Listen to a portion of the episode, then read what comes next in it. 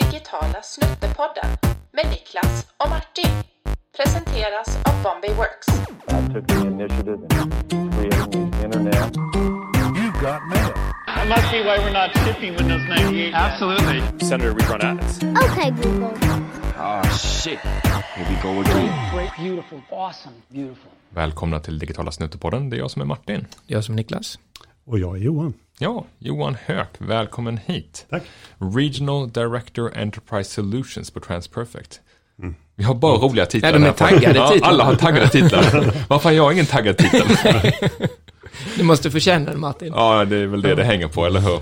Ja, idag så tänkte vi faktiskt snacka lite om AI igen, Niklas. Eh, Och eh, dra det till eh, vad jag skulle kalla för AIs heliga graal, språk. Mm. Mm. Och därför är du här, Johan. Tack.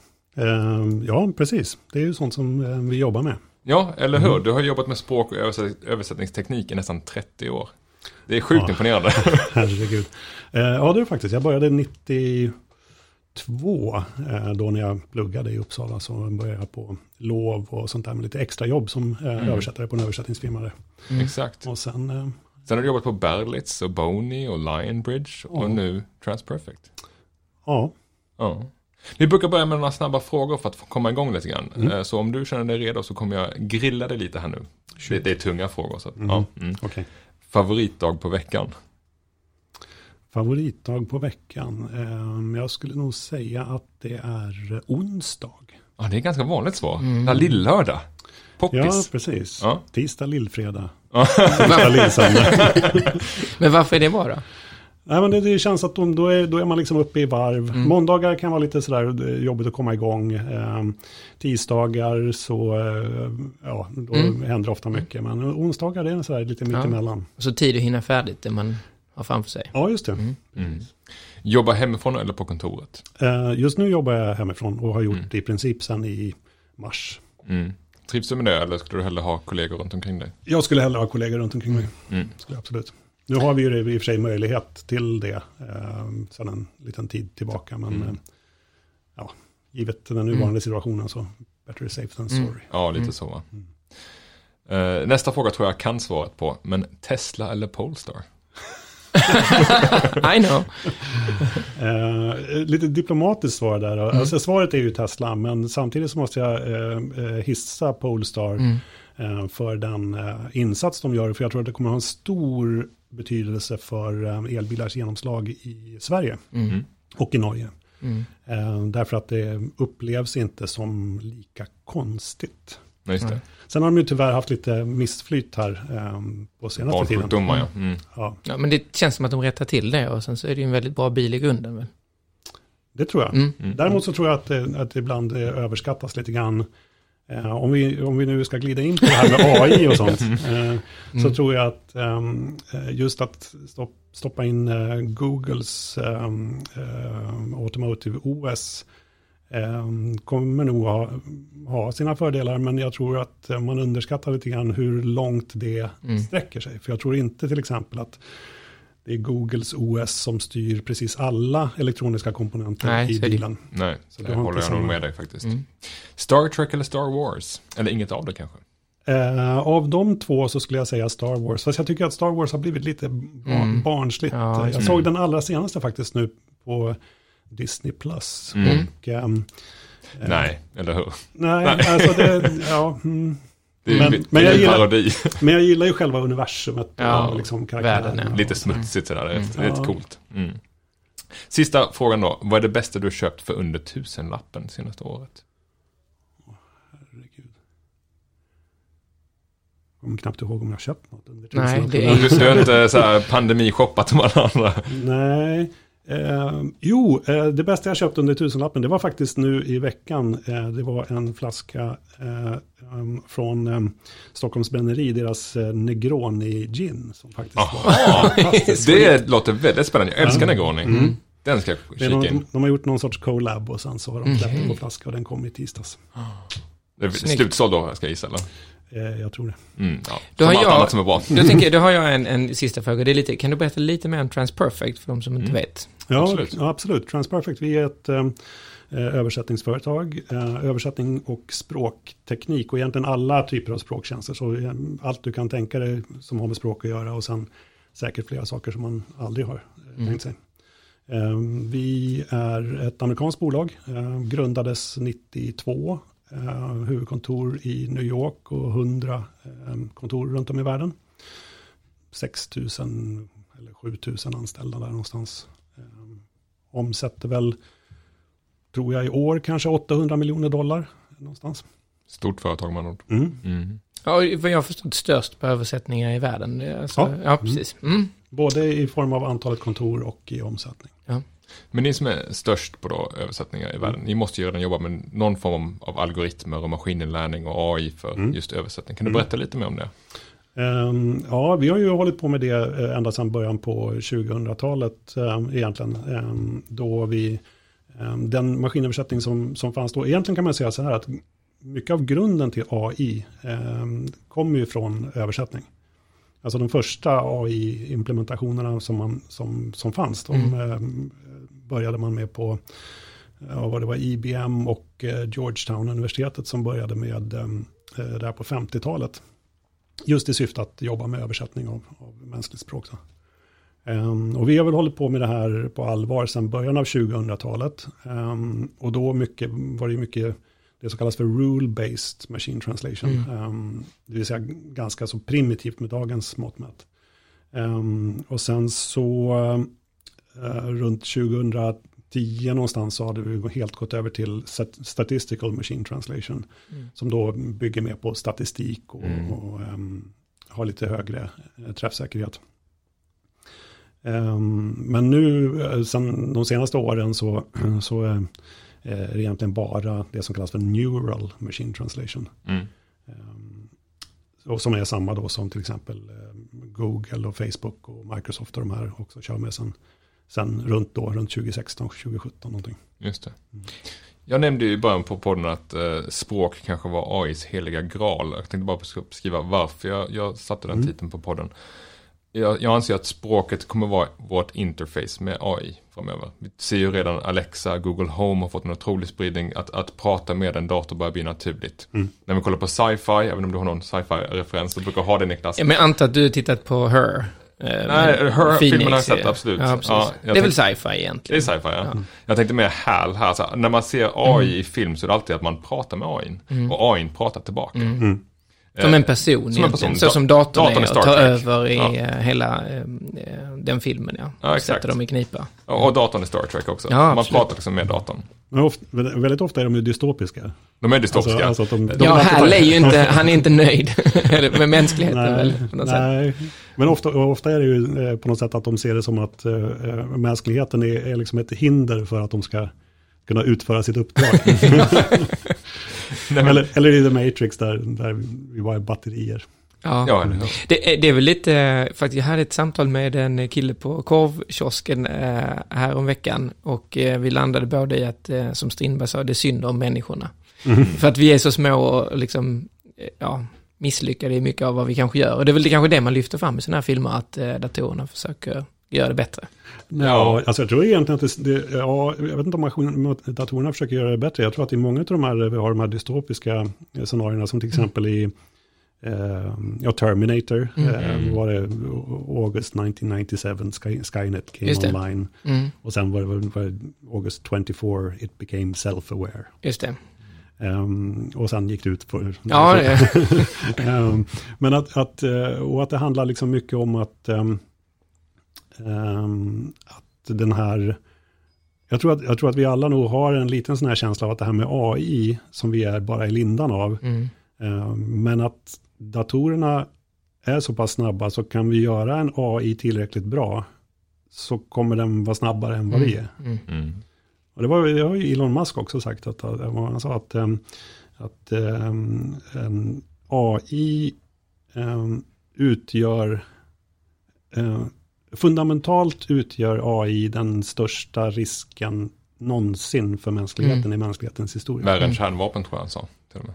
Vad sa du? Han sa att det var värre än kärnvapen tror jag. Ja, mm. Jo, ja, alltså den största risken i Ja. alla kategorier. Och jag tror att det, det var just på eh, Joe Rogan-podden som vi Ja, pratade om den tidigare. famösa Joe Ja. Rogan-podden med Elon Musk. Med whisky och Men visuellt är vi, är vi ju inne i en värld av sådana läskiga saker som deepfake, sånt. Om vi nu ska bli lite dystopiska. Ja. Ni har säkert sett de här YouTube-klippen där man har lagt på Tom Cruise ansikte och Trumps eller Jim Carreys och så tror man att det är de som pratar. Men jag tror att visuellt har också drivit ganska mycket AI. Vi har gjort mycket eh, igenkänning av bilder och annat som Google har jobbat med. Varit mycket visuellt. Språket har halkat lite efter. Jag tror att språket håller på att komma nu. Och jag vet inte om ni har koll på det här som heter GPT-3. Jo, Ja, du har koll på det Johan. Perfekt. Jag hade inte koll på det. Eh, Men jag gjorde lite efterforskning här. Den 28 maj i år så berättade 31 forskare som är aktiva inom OpenAI, det är ett AI-laboratorium i San Francisco. Det är väl det som är backat av Elon Musk, bland annat. Eh, Jag vet inte om det är det faktiskt. Jo, men det tror jag. Det, mm, för att jag, ja, förlåt. Ja, eh, för de har utvecklat då GPT-3, vilket är Generative Pre-Trained Transformer 3. Det låter mycket Terminator detta, Skynet. Eh, Det är då tredje generationens språkmodellering, en tiofaldig förbättring av vad som har funnits tidigare. Och det låter som latinsk goja, vad betyder det egentligen? Jo, den här AI-motorn då kan eh, på ett givet tema generera text som inte går att urskilja från mänsklig text. Och eh, den lär sig då kontextuella relationer mellan ord i text och i en privat beta har den producerat en mängd olika saker. Eh, godnattsagor, den har skapat en blogg om bitcoin som inte går att urskilja om en människa hade skrivit den. De har skrivit låttexter, skapat pressreleaser, tekniska manualer, gitarrnoter, föreslagit hur man ska driva ett styrelsemöte, skapat e-mail och annonskampanjer och till och med genererat kod utifrån en verbal instruktion om vad programmet ska göra. Så du skriver typ, jag vill ha ett biblioteksprogram och så så börjar han då låna ut böcker och så börjar den skriva loss. Det är pretty scary stuff. Ehm, ja, absolut. Och ehm, det finns ju många eh, tänkbara eh, användningsområden ehm, för det där. Ett, ett som det redan... Man kan ju säga så här, om man tittar från, från vårt håll, vi som jobbar med översättning och sådär, så, är- så är det ju... så jobbar man ju... Um, vad ska jag säga, när man jobbar med maskinöversättning och, och maskingenererat content, så jobbar man ju, det är en ständig kamp mot eh, Google. Eh, Googles algoritmer och Mm. sökmotorerna. För Google försöker ju straffa ehm, den typen av, av content, som jag förstår det. Eh, genom att om, om Google upptäcker att det är automatgenererat content eller maskinöversatt content så får man en lägre ranking än om det är, eh, för det anses vara lägre kvalitet. Mm. Eh, och samtidigt så finns det ju då branscher som har ett nästan omättligt eh, behov av eh, content. Eh, och jag tänker då framförallt på resebranschen. Mm. Där man tittar på hotell, flygbolag, destinationer. Alla de här försöker liksom berika sina sajter för att locka folk eh, genom att till exempel ha destinationsbeskrivningar och tips om restauranger och hotell och sådana här saker. På, på de här orterna som man, som man vill att folk ska resa till. Och det blir ju svindyrt att ha copywriter som ska skriva någonting unikt och originellt om varenda Ja. eh, ort. Och sen har översättare som ska göra det på mandarin Ja. och på vad det nu är för språk man vill Precis, pricka in. precis. Ehm, Så där eh, så arbetas det fakt- faktiskt redan ehm, och vi gör också det till viss del ehm, med just automatgenererat eh, content. Och jag vet att vi har eh, GLPT3 ehm, finns med i experiment som vi har Mm. gjort. Jag vet inte riktigt hur långt vi har kommit med det, för det är ju, det är ju fortfarande ganska nytt. Precis. Ja, det har ju oerhörda implikationer. Tänk vad, vad mycket som kan automatiseras som du Ja. säger. Eh, men tänk också kanske hur många jobb som försvinner eller förändras till andra nya jobb. Och vad händer med människans kreativitet? Tas den över också? Kan liksom den här personen bli kreativ, och, eller AI bli kreativ, skriva böcker och filmmanus och allt sånt där? Det var ju sjukt spännande och lite läskigt såklart. Ja, jag såg var det på tv häromdagen, det finns ju den här eh, med David Sundin och eh, Emma Frans, här, en ny serie som handlar om framtiden. Mm. Där de just pratade om, eh, kommer, kommer en AI kunna generera eh, melodifestivallåtar? Absolut. Ja, Finns ingen större formel för hur det ska vara. Jag funderar på det, ja, är det inte redan så? Alltid en höjning i slutet och så vidare. Ja men alltså, Ja. Det, det är regelbaserat. De kan ju följa ett mönster så, ganska lätt. Alltså alla de här filmerna och sagorna, de har ju ett väldigt tydligt mönster. Det är hjältens historia, en tragedi i tre akter. Ja. Alltså en melodifestivallåt, den är ju så det går ju plagiera. Vi har ju nämnt en melodifestival tidigare, en låt, och det var ju Nick Borgens eh, var den jag hade om fel. World Wide Web. Den tror jag är svår att liksom leverera på, för den är så pass unik. Ja, men om- om du är unik menar dålig så. När man rimmar på eh, cyberspace och annat. Ja, herregud. Men det roliga då med, om vi ska avsluta GPT-3-snacket här, så um, den första oktober i år så skulle då OpenAI släppt ett öppet API till GPT-3. Så alla skulle kunna få börja leka med den här teknologin. Men som du sa, nämnde Google där, nu är det inte Google som, som har uh, flugit in med sina Nej, högklor. Microsoft. Det är Microsoft. Eh, 22 september så annonseras att Microsoft har köpt sig en helt egen licens för att enskilt använda det här eh, API, ingen annan får röra det. Eh, GPT-3. Yes. Men eh, hur är det rimligt? Så- Hur kan det vara så? För att, vad jag vet så är ju eh, GPT eh, 3 då sprunget till OpenAI som är backat av Elon Musk, som open- vad jag förstår ska vara open. Nej, det är for profit. Ja, det är inte så open då? Nej, jag kollade på Wikipedia för jag trodde också det var OpenAI för typ mänsklighetens goda. Mm. Men kollar man på Wikipedia står det For Profit Organization. Ja. För när, för när de kom med GPT-2 2019, då bestämde de på OpenAI att inte släppa den där forskningen publikt. Men det var egentligen eh, med motivationen att det kommer eh, vara news is under threat, så det kommer inte Exakt. vara bra. Vilket är lite lustigt också, för när man läser om det i The Guardian, Mm. så finns den här långa artikeln om varför de inte gjorde det. Och sen på slutet i The Guardian så står det i gul så highlightad text, eh, support The Guardian from as little as one pound and it only takes one minute, thank you. Då tänker man så, Stackarna, de är under tryck på alla möjliga håll. kanter. Nej, det här skulle ju också, tänkte, eh, fake news får en helt ny innehörd om man skulle släppa det här Ja, löst. eller exakt. Det var det de Ja. pratade om. Mm. Och att det skulle bli, eh, kanske inte, det skulle gräva liksom, djupa eh, hål i eh, trovärdighetsfrågorna. Och det här är då, varför köper då Microsoft detta? Jag menar, det här är en oerhört kraftfull eh, plattform. Och, och det jag är inne på det är att om det här skulle kunna gå att översätta till talat språk också, att det inte bara är skrift, då ser jag absolut vad Microsoft ska ha det här till, bland annat. De ligger lite efter Google Home, Alexa-spelet, de är inte inne i hemmet hos folk. Hur ska de ta sig in? De behöver någonting som är smartare. För alla ni som har interagerat med Siri, ni vet att Siri kan ju ingenting. Nej. Och varför kan Siri ingenting? Jo, för att universet är stängt. Apple har valt att stänga sin, sin ekosystem, så Siri kan inte läsa och förstå saker och ting. Mm. Medan Google då är mycket bättre på det. Att de släpper in allt, du får läsa kalender och mejl och allt möjligt. Så Ale- eh, Google Home kan ganska mycket. Alexa likadant med din shoppingbeteende och sånt. Mm. Men om man skulle kunna översätta det här till, till tal, så vore det rätt spännande. Mm. Jag vet, eh, min dröm är ju att kunna tala alla språk i hela världen. Obehindrat med något jäkla chip i huvudet. Babelfish. Ja, typ. Mm. Ja, eller hur? Från eh, Liftarna till galaxen. Ja. Ja, eh, som man stoppar in i örat och sen så lever den på järnvågor och översätter allt. Ja. Ja. Ja. Och det, det, bara tillbaks till det, du gillar ju Star Wars bättre än Star Trek, men då har man ju också C3PO med, vad är det, jag tror han en sex miljoner språk. Något sånt. Ja, just det. Någon sorts protokollrobot. Fast det, jag tänkte faktiskt på det med, med Star Wars eh, när jag försökte fundera på sådana här populär eh, kulturfenomen med AI. Eh, att just 3, C3PO, han, alltså i Star Wars har AI en ganska eh, liksom undanskymd. Ja, Mm. verkligen.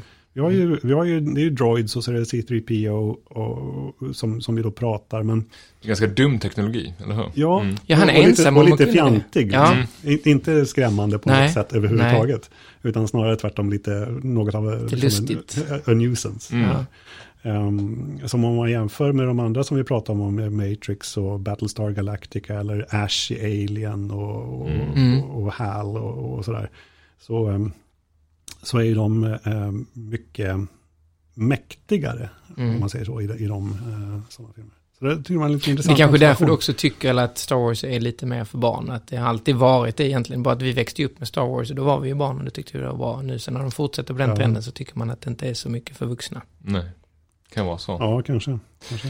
Men för, för det här med att ha chip i huvudet, kunna prata alla språk i världen, det är ju nu finns ju appar, min fru berättade i morse om att det finns appar man kan prata in på ett språk som så läser den upp vad du har sagt på ett annat språk. Mm. Tydligen, hon är språklärare i grunden så hon har använt det här på internationella skolor. Det funkar väldigt bra till. Mm. Men, men det är också ett extra steg, man skulle vilja ha någonting inopererat som bara gör att du förstår alla språk i världen och det justerar dina stämmor så du kan prata alla språk i världen. Ja. Det vore sjukt Jag vet inte. Tycker du inte det? Mycket, mycket strunt man får höra när man går runt på liksom en marknad i Kina. Ja, men jag, eller- men jag så- tänker att det Jag ju, får- får hoppas att det dröjer en 15-20 år så att jag hinner gå i pension först. För vet, vet ni hur många språk det finns i världen? Ja, fler än länder måste det finnas. Det finns ju sjukt många språk bara i Ja. Indien. Mm. Ja, jag googlade snabbt. Det fanns typ 7000 språk. Ja. Mm. Hur, många, är- hur många lever idag då? Hur många av de språken är levande? Ja, jag vet inte, de var talande språk, alltså språk som talas. eh, Ja. i- För latin är det ingen som talar. Nej, För latin är nej, det folk som nej. skryter om att de kan. Nej, det är nog fler som talar eh, esperanto än latin. Ja. Eh, Och där finns det ju också så här, det är ju väldigt få språk som är så här stora och förhärskande, men för det finns ju väldigt små språk också. Mm. Men mandarin är ju störst, absolut. Eh, och sen Mm. eh, spanska, engelska egentligen, eh, om man tittar på native, är inte så stort. Men det är ju ändå väldigt spritt som ett andra språk. Då. Mm. Finns det några, du kanske inte har någon siffra på det, hur många som pratar engelska som andra Nej, det kollar jag inte upp. Jag. Undrar om det finns, det spännande att veta. För hur ser man då på Transperfect kring det här som händer? Ni lever ju på översättningar och på att hjälpa storbolag då eh, oftast att eh, ta hand om deras eh, både skapande av innehåll men också översätta det till Mm. massa olika andra Mm. marknader. Och sen så bygger ni, antar jag, teknik i botten för att kunna göra detta effektivt. Eh, Men ni lever ju också på timmar någonstans. Hur går det där ihop? Hur funkar det? Lever ni på ord eller lever ni på timmar? Alltså det, um, både och kan man säga. Mm. Men det- Men det man skulle kunna säga, och det här är faktiskt en, en diskussion som jag har haft under, under ganska många år. Mm. Eh, och man ofta får frågan, ja men om ni effektiviserar allt det här så mycket, då får ju ni, eller om ni använder översättningsminnen och maskinöversättning, Mm. då får ni ju färre ord att översätta och då tjänar ni mindre pengar. Men det vi kan se efter, och det jag kan se efter så många år i den här branschen är att det som har en tendens att hända, det är inte att företagens budgetar minskar för det här, utan budgetarna ökar Mm. fortfarande. Och de eh, ökar faktiskt mer när man ser att man får mer för pengarna. Mm. Man, ja, det vi brukar göra är att vi brukar prata om eh, att klassa in content i liksom tre eller flera olika klasser. När man Mm. pratar om eh, ja, det här är, det här är liksom högvärdigt och det här lägger vi mycket tid och krut på. Ehm, och sen i andra änden av skalan så har man det som är bara en hygienfaktor. Mm. Eh, och då kanske man använder ren maskinöversättning. Och det kan ju vara content till exempel för, för intern eh, förbrukning. Eh, alltså att man tänker att Eh, att man som stort företag till exempel vill ha koll på eh, vad, vad finns det för potentiella patentintrång på, Mhm. i, i Kina till exempel. Eh, och då kan man tänka sig att eh, man använder eh, eh, billig, eh, eller åtminstone maskinöversättning, Mm. för att få ett hum om vad Mm. andra skriver om i, på det här området. Översätta stora massor med text helt enkelt. Precis. Mm. Ehm, och vi har också andra tillämpningsområden, är ju till exempel um, sådana här digital forensics, när, ehm, om vi säger att en, en arbetsgivare misstänker att eh, till exempel har försiggått oegentligheter, kanske industrispionage eller någonting sånt där, och behöver gå igenom kanske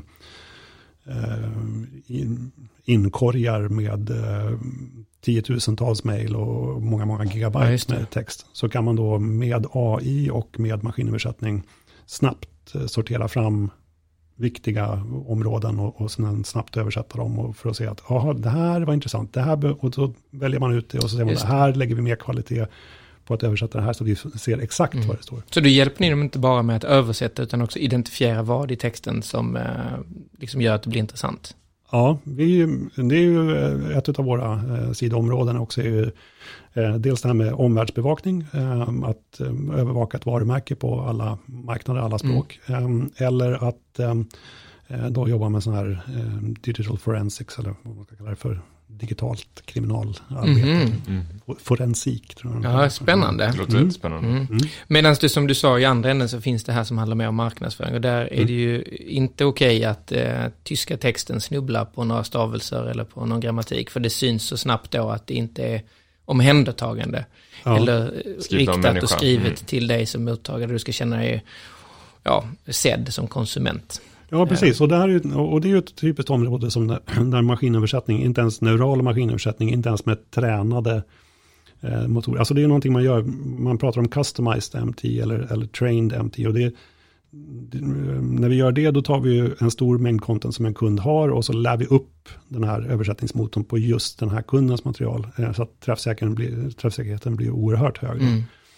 Ehm, men att... ehm, Att inte ens det klarar av att göra den här typen av eh, med Kreativ. högkvalitativ eh, kreativ översättning menar du? Nej, eh, inte, Inte än. idag. Nej. Du, kan, alltså, du kan ju göra det, men, men det här blir också intressant därför att ofta så lägger ju företag alltså stora pengar på att eh, vrida och vända på sin, eh, sin brand identity och sina Mm. brand guidelines. Och, det tar veckor att bestämma exakt vilket ord som ska Mm. användas för Mm. exakt vilken sak. Eh, och sen när det är klart så eh, går man ut och så gör man en upphandling och så låter man den billigaste bjudande översättningsfirman översätta det.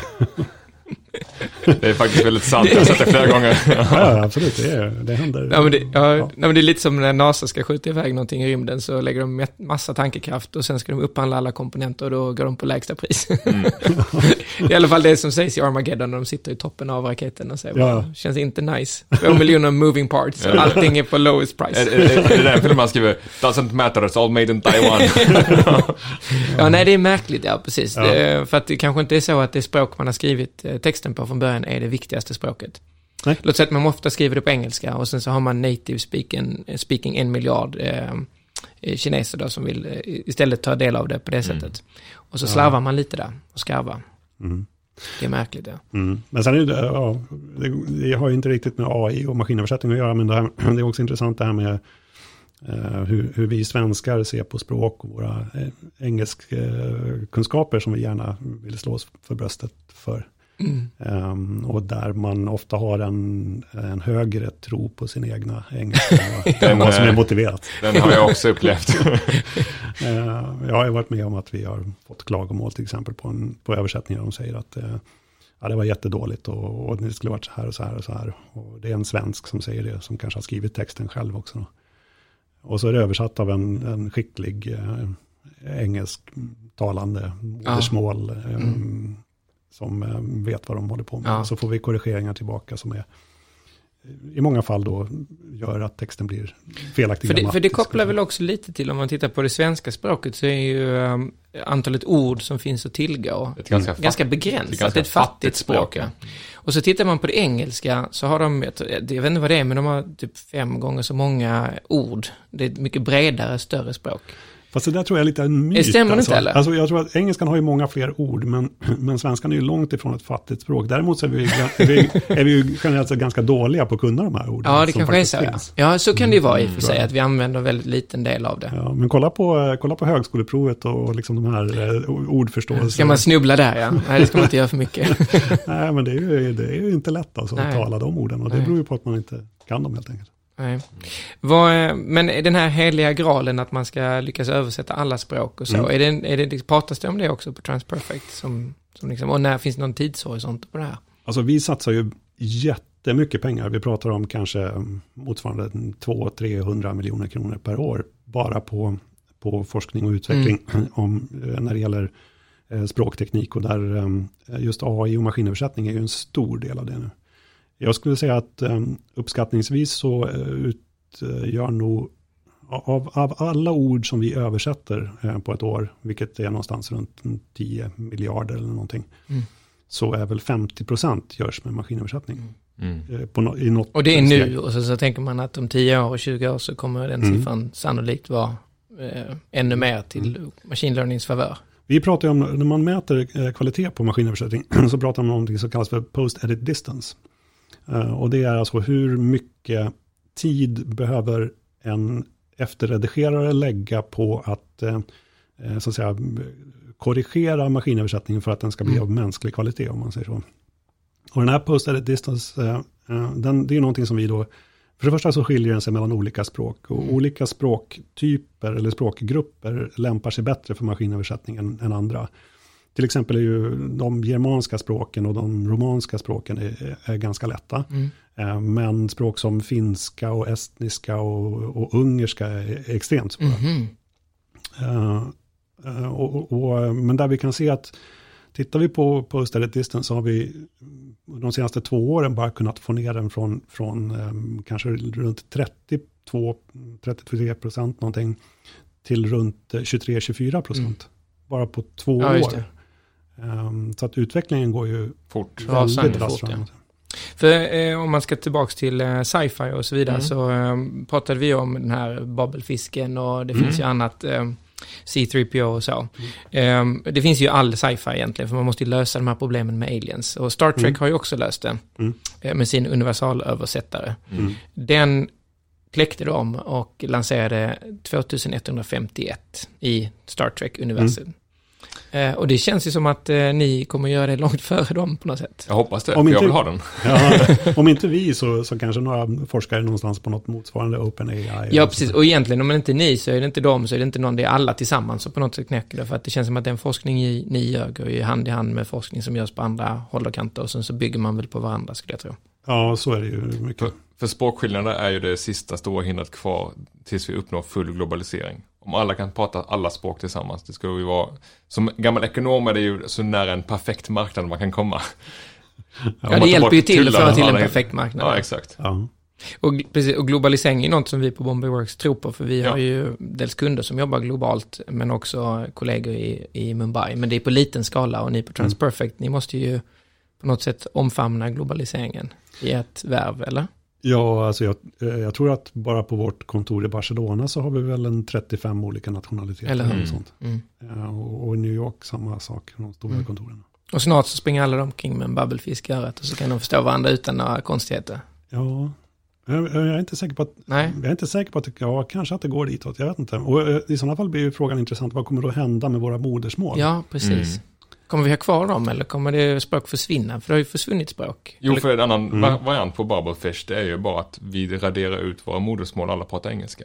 Mm. Eller något annat Ja, standardiserat. jag menar, att vi Esperanto-tanken faktiskt liksom. pratar engelska eller att vi, det kommer engelska ur oss eller? Nej, nej, att vi faktiskt pratar engelska. Att vi lär oss Ja. ett gemensamt språk. Lite esperanto Eller mandarin. Ja, ja, eller mandarin. det är väl snarare troligt att det Ja, är exakt. mandarin. Eller kantonesiska. Mandarin är större än kantonesiska, är det inte det? Ja, ja, Ja. vad jag Mm. förstår ja. Mm. Mm. Ja. Men mandarin är ju talat språk, Ja, Mm. inte ett nej, skriftspråk. det är sant. Vi får ofta eh, frågan, kan ni översätta till mandarin? Ehm, Svaret på det är att eh, det man översätter till då, om det är för Folkrepubliken Kina då, så Mm. är det, eh, så är det simplified Chinese. Okej. Och är det för Taiwan och ja, Taiwan är det väl framförallt idag, så är det traditional Chinese. Och det har med eh, tecknen att göra. Precis, det, det Jaha. kallas ju kanji på japanska, jag vet inte vad motsvarande ord för tecknen är på kinesiska. Men är det samma tecken om, om det är kantonesiska eller, eller mandarin? Kanske inte vi kan, någon av oss kan här i och sig. Jag vet inte, alltså Jag kan Eh, ingenting jo, om det här. Jo, men det är det ju. det är samma tecken. Ja, och Ja. Det, simplified Chinese, det, det, det går ut, alltså tecknen är, är, om jag har förstått saken rätt, jag pratar inte kinesiska, men eh, så är tecknen eh, lite enklare i sin utformning. Och, Avskalade. ja, och det är färre. Färre. Alltså du, du har inte de här 2000, vad det nu är, tecknen, utan du har betydligt färre. Mhm. Så. Lite mer svenska än engelska då med andra ord. Vi med vårt fattiga språk här. Ja, det, var, det är bara vi som är dåliga. Ja, ja, Och, och lagom har vi också. Mm. Ja, Ja, faktiskt. Ja. Johan, det var otroligt kul att ha dig i podden idag. Tack för att du kom hit. tack så mycket. Tackar.